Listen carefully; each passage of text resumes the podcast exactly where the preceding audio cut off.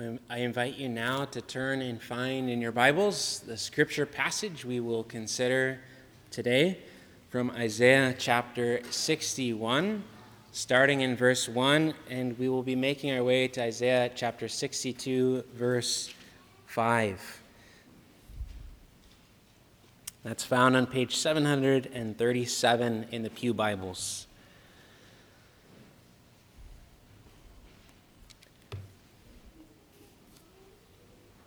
Let us give our attention to the reading of God's holy word. The Spirit of the Lord God is upon me, because the Lord has anointed me to bring good news to the poor.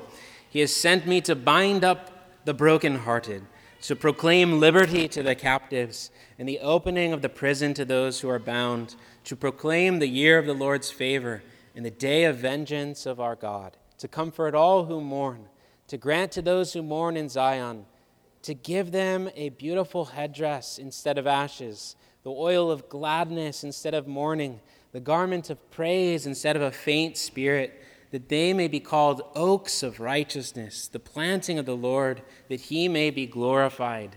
They shall build up the ancient ruins. They shall raise up the former devastations. They shall repair the ruined cities, the devastations of many generations. Strangers shall stand and tend your flocks.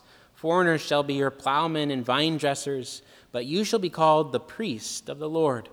They shall speak of you as the ministers of our God. You shall eat the wealth of the nations, and in their glory you shall boast. Instead of your shame, there will be a double portion. Instead of dishonor, they shall rejoice in their lot. Therefore, in the land they shall possess a double portion. They shall have everlasting joy. For I, the Lord, love justice. I hate robbery and wrong. I will faithfully give them their recompense, and I will make an everlasting covenant with them. Their offspring shall be known among the nations, and their descendants in the midst of the peoples. All who see them shall acknowledge them, that they are an offspring the Lord has blessed. I will greatly rejoice in the Lord. My soul shall exult in my God, for he has clothed me with the garments of salvation. He has covered me with the robe of righteousness.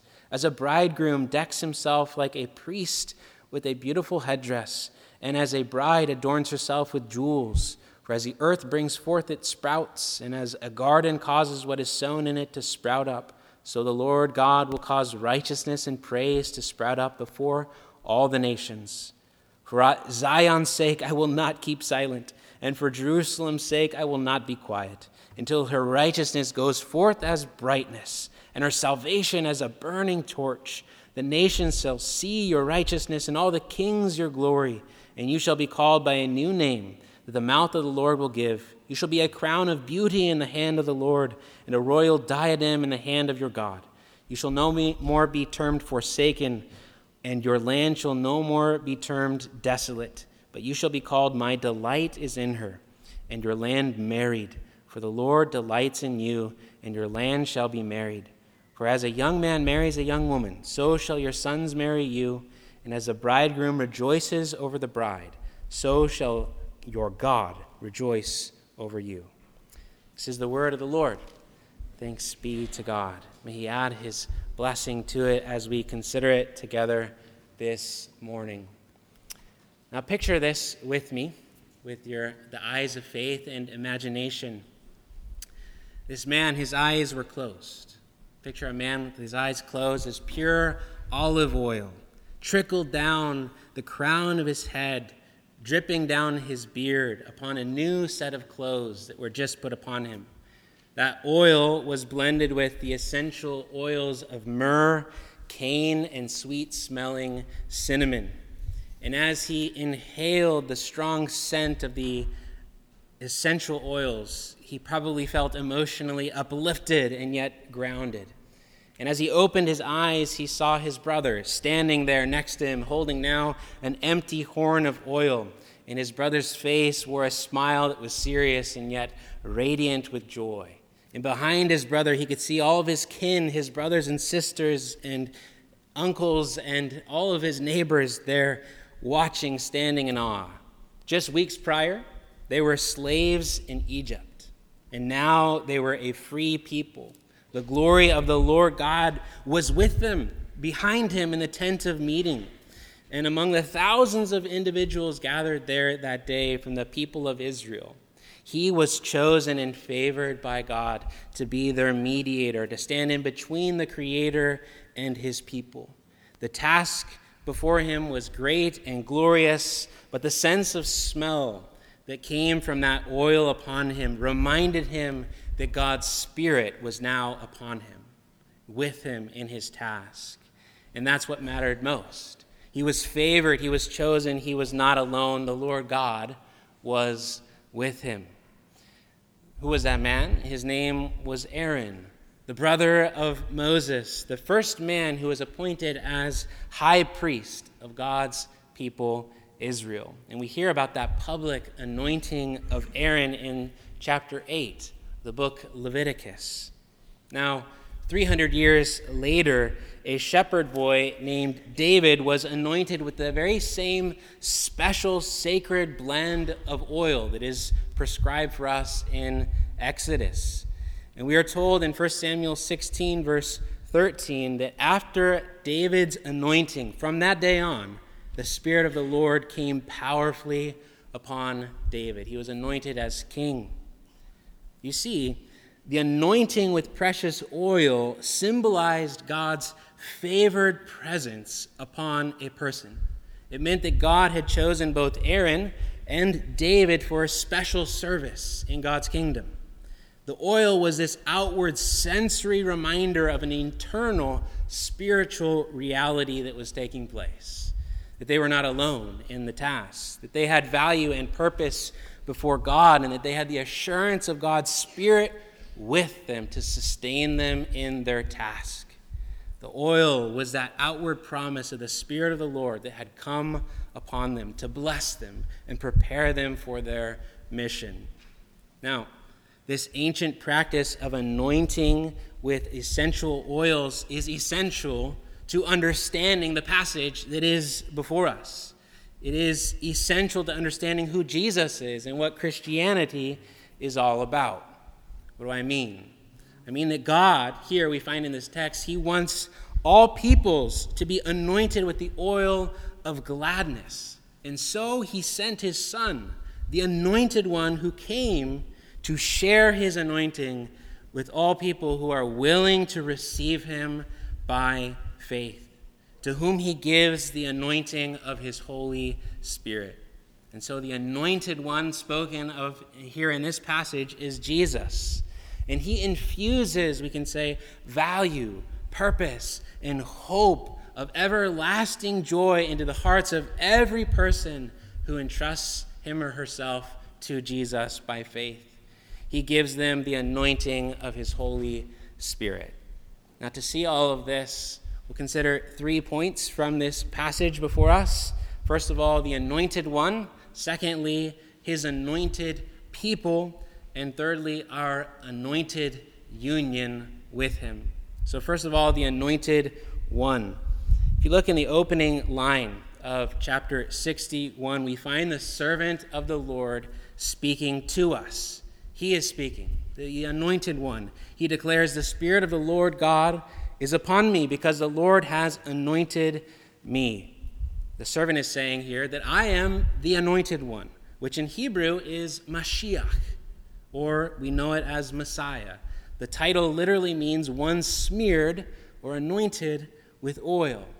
And we don't find in the New Testament that term Messiah very often. Rather, we see the Greek translation of it, which is Christos, or in English, Christ. Christ. But both Messiah and Christ mean the same thing the anointed one. It was because of passages just like this one here in Isaiah that the Jewish people of God, his people Israel, longed for the arrival of the anointed one, the Messiah, the Christ. Their hope of salvation was very tangible, it was personal. They believed that God would send a man anointed by God Himself, like Aaron the priest and like David the king, anointed by God. And they hoped that this one would come from the line of David to deliver them from their sin and misery like a king, and restore them to the glory of God like a priest. And so everyone who was reading the book of Isaiah knew that salvation would come through the Lord, from the Lord, through his Messiah, through his anointed one.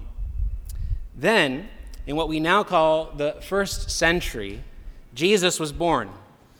And when he was about 30 years of age, we find that he was baptized. He was baptized in the Jordan River by his cousin John, who was a prophet of God. And it is recorded to us, recorded and reported to us by eyewitnesses that when Jesus was baptized and was praying, we read this the heavens were opened and the Holy Spirit descended on him in bodily form like a dove, and a voice came from heaven You are my beloved Son. With you I am well pleased. And so you see, at his baptism, God was publicly anointing his son Jesus as the promised Messiah, the anointed one of God. And we are told that from that moment on, Jesus returned in the power of the Spirit to Galilee, just as David went in powerfully with the Spirit of the Lord upon him. And then Luke, in his investigative journalism, tells us what happened next. And it's found in Luke chapter 4. In his hometown of Nazareth, Jesus went to the synagogue on the Sabbath day and he stood up to read and the scroll of the prophet Isaiah was given to him. He unrolled the scroll and found the place where it was written, this chapter here, Isaiah 61. The Spirit of the Lord is upon me, because he has anointed me to proclaim good news to the poor. He has sent me to proclaim liberty to the captives and recovering of sight to the blind, to set at liberty those who are oppressed, to proclaim the year of the Lord's favor.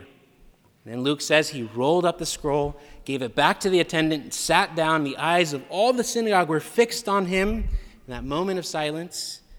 And he began to say to them this Today, this scripture has been fulfilled in your hearing. You see, Jesus used this very passage from Isaiah to announce his messianic identity in his hometown, to say, I am the anointed one of the Lord of whom Isaiah is speaking here. The year of the Lord's favor is now beginning because I am here present with you. Now, did everyone believe him when he said that? No. Not everyone believed him at first. Many in his hometown there in Nazareth actually rejected him. Why?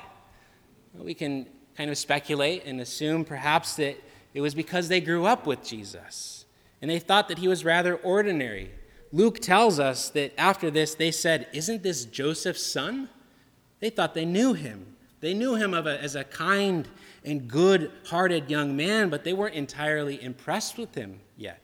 As Isaiah said back in chapter 53, by physical appearance, Jesus had no majesty or beauty to look at him. So, for the people in Jesus' hometown, he seemed too ordinary, too poor, too humble to be the anointed one of God. And so they rejected him. On that very same day, where Jesus read this passage in the synagogue and announced his messianic identity, Luke tells us this. When they heard these things, all in the synagogue were filled with wrath, anger. And they rose up and drove him out of the town and brought him to the brow of a hill on which their town was built so that they could throw him down the cliff. But passing through their midst, he went away. They wanted to kill him. Far from believing and receiving him, they rejected him. And yet, Luke tells us that from that moment onward, as he went to other towns, he went preaching good news to the poor, binding up the brokenhearted wherever he found them healing people who were dying from infections, restoring sight to those who were born blind, restoring to active life the bodies of paralytics. He set people free from their captivity to sin and evil spirits, and he forgave people of all their failures and sins. His hometown rejected Jesus, and many other religious elites began to hate him. But that didn't stop Jesus in his mission and in his task, because as he declared here, the opening of Isaiah chapter 61, the Spirit of the Lord God was upon him Jesus knew who he was. He knew that the Holy Spirit was with him, and he was determined to finish his mission that he had received from God the Father. His mission as Christ, the Messiah, the anointed one of God. Now, to our second point his anointed people. The end goal of the mission of the anointed one was to anoint his people with gladness. And we see that in the text before us. We find that especially in verse 3 of our passage. We read that the end goal of his mission is to grant to those who mourn in Zion, to give them a beautiful headdress instead of ashes, the oil of gladness instead of mourning, the garment of praise instead of a faint spirit, that they may be called oaks of righteousness, the planting of the Lord, that he may be glorified. You see, the purpose of Jesus' anointing there in his baptism was for his people to love and serve them.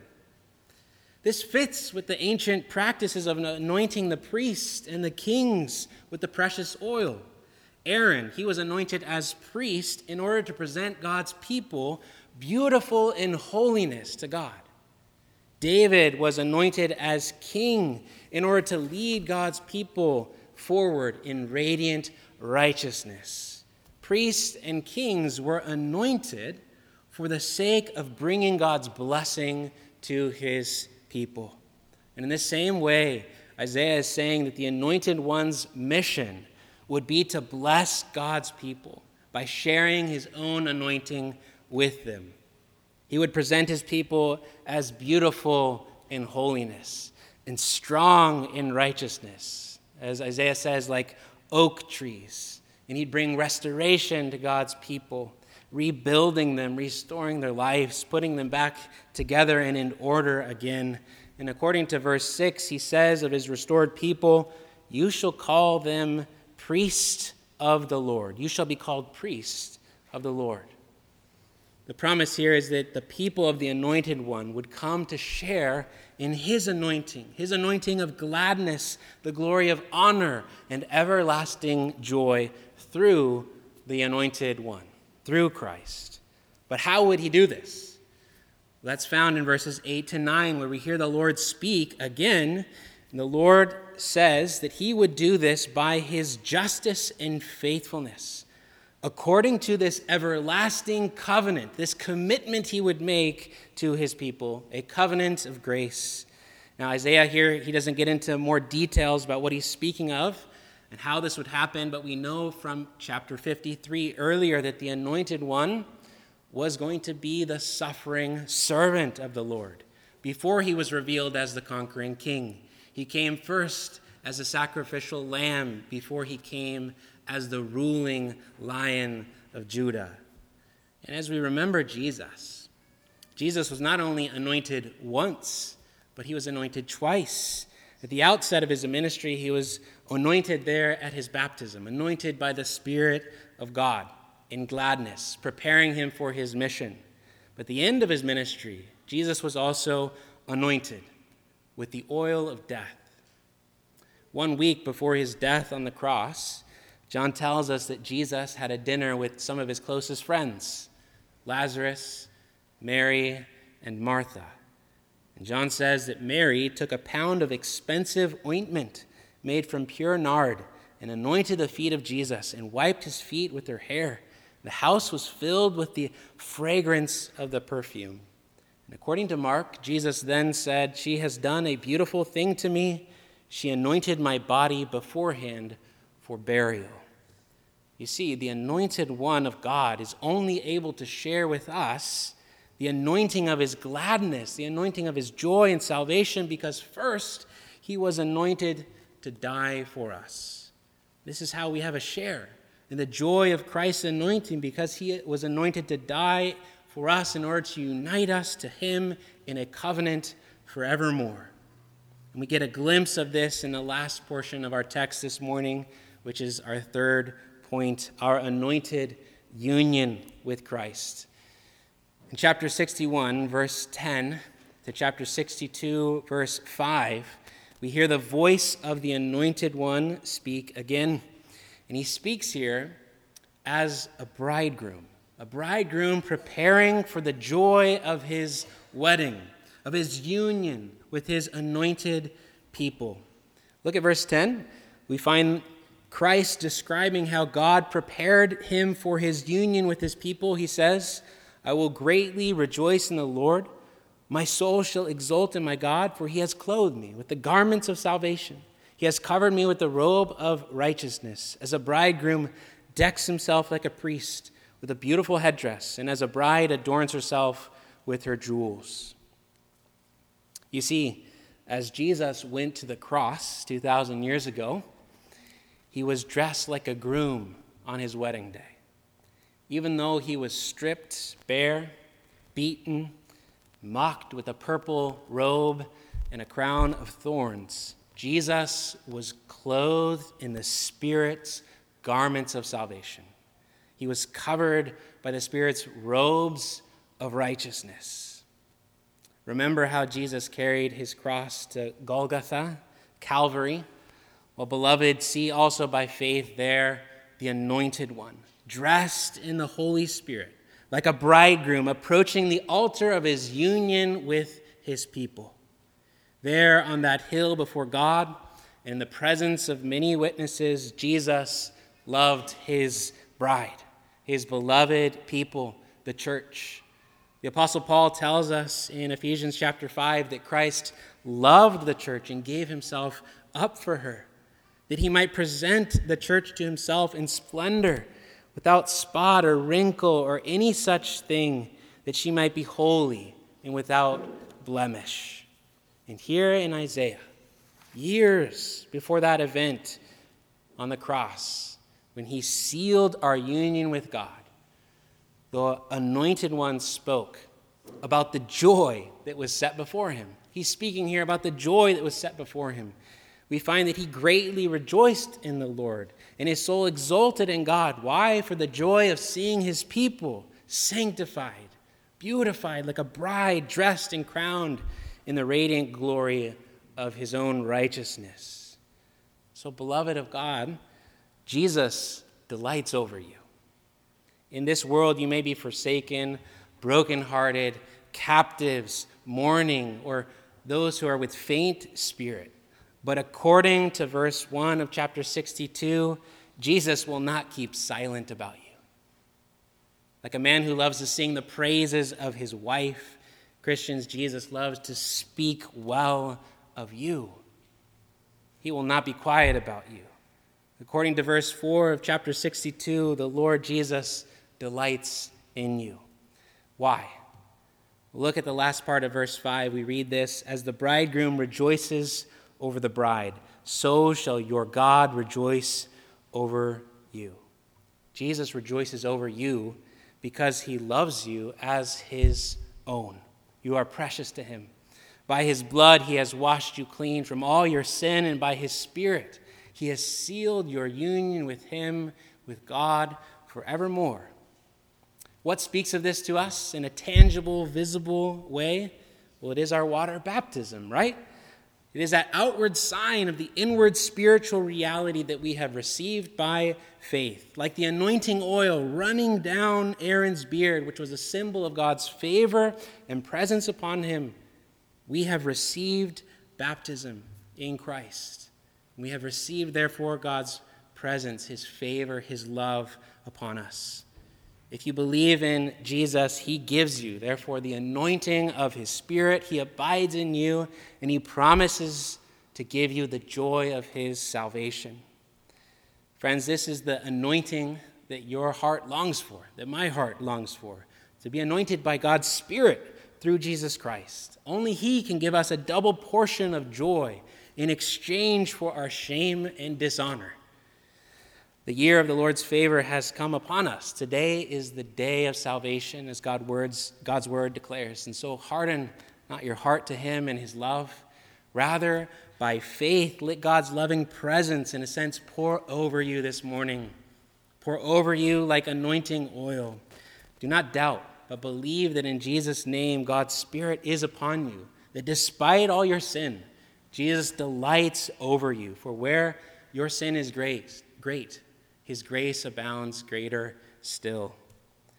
Now, beloved, as those who are united to the Lord and have a share in his anointing, go. Go lay down your life in love for one another. Go share the good news with the poor, the brokenhearted, and the captives of the world. Comfort those who are mourning. Share with others the good news about Jesus, the anointed one, so that others might share in the joy that we have together, the joy of his anointing gladness. May the Spirit of God enable us to do that work together by faith. Amen. Let's pray. Father God, we rejoice that in your good providence, your love, and your kindness towards us, that you sent your only Son and you anointed him as the Messiah, the Christ, our Redeemer, our Savior. And we thank you that he was willing to be anointed for death in order to give us a share in the anointing of his gladness and everlasting joy. Lord, we rejoice that we are those who have come to believe in Jesus, and that is a gift from you, given to us by your Holy Spirit. Lord, we do ask and pray for any who might be among us today that do not know you yet. Lord, that you would pour your love upon them and open up their hearts, and that they too would receive the joy of your salvation in Christ's name. Lord, work among us and through us in this city that others might come to join in our fellowship, which is with the Father, the Son, and the Holy Spirit.